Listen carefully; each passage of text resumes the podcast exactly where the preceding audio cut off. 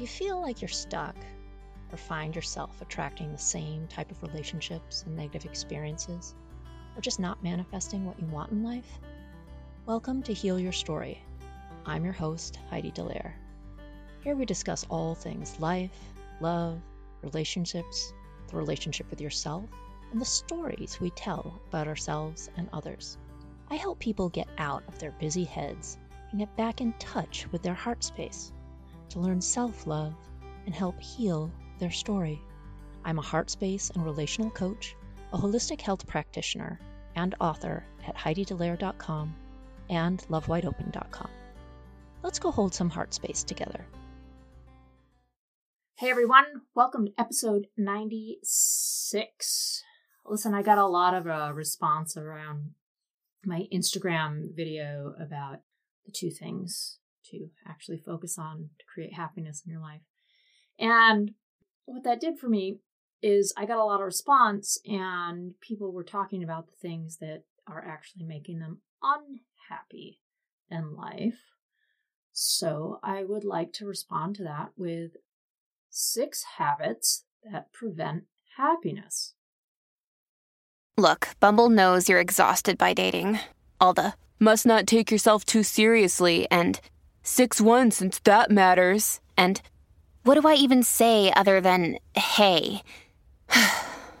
well, that's why they're introducing an all new Bumble with exciting features to make compatibility easier, starting the chat better, and dating safer. They've changed, so you don't have to. Download the new Bumble now. While there are a lot of habits that will help to bring happiness into your life, there are also plenty of habits that will chase your happiness away. Some of the things we do each day make it very unlikely that we'll experience happiness. You're probably doing at least a couple of these things and never considered the negative impact that they could have on your life. So, avoid these habits that can rob you of your happiness. Maybe not necessarily avoid, but work on these habits that rob you of your happiness. One, unnecessary spending. I know, weird, right, that I would like lead with this, but unnecessary spending. One of the greatest stressors in life is financial issues eh, happiness is harder to find when you're up to your freaking eyeballs in debt. General financial pressure is one of the greatest causes of misery and relationship breakups. Clutter is another barrier to happiness related to spending. And when you spend too much, you have too much stuff. It's always in the way and serves as a constant reminder that you spent more than you should have.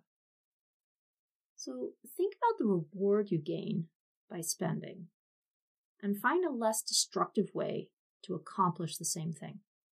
If you want to make happiness a real possibility in your life, keep your spending under control. I understand you really love your Starbucks every day on your way to work, or it could be something else you really love. But if you make your coffee at home and put it in a go cup, you're going to save about 20 to 25 bucks a week. That's $1,300 a year. It all adds up. What would you do with an extra $1,300? Hold that thought. All right, second habit to get rid of postponing your life. We're always waiting for something to happen before taking action. Whether it's waiting for the first of the month to start a diet, or waiting for the kids to leave the home before starting an online business, we always have an excuse to wait. It's never the right time. Well, there will never be a perfect time to take that big step. Manage your circumstances as well as possible and get started today. Time is the one thing none of us can ever get back. When we keep everything on the wait list, we really do run out of time for the things that drive our passions. Number three, whew, blaming others for our challenges. When you blame others, you lose control. It's not easy to accept responsibility for all of the unpleasant things in your life. But what other choice do you actually have? No one else is going to fix it for you. No one but you.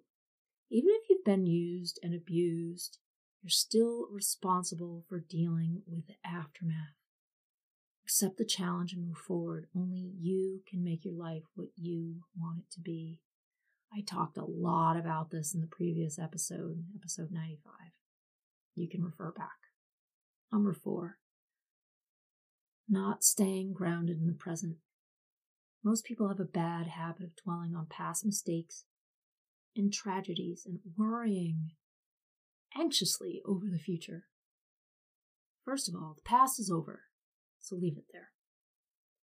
I know, hard to do, but you can work on it. And thinking too far into the future just keeps us anxiety ridden. Good choices today, in the moment, eliminate most future challenges. Focus on making the most of today, and the future will take care of itself. Ask yourself, what can I do today to help myself? Pay attention to your thoughts for an entire day.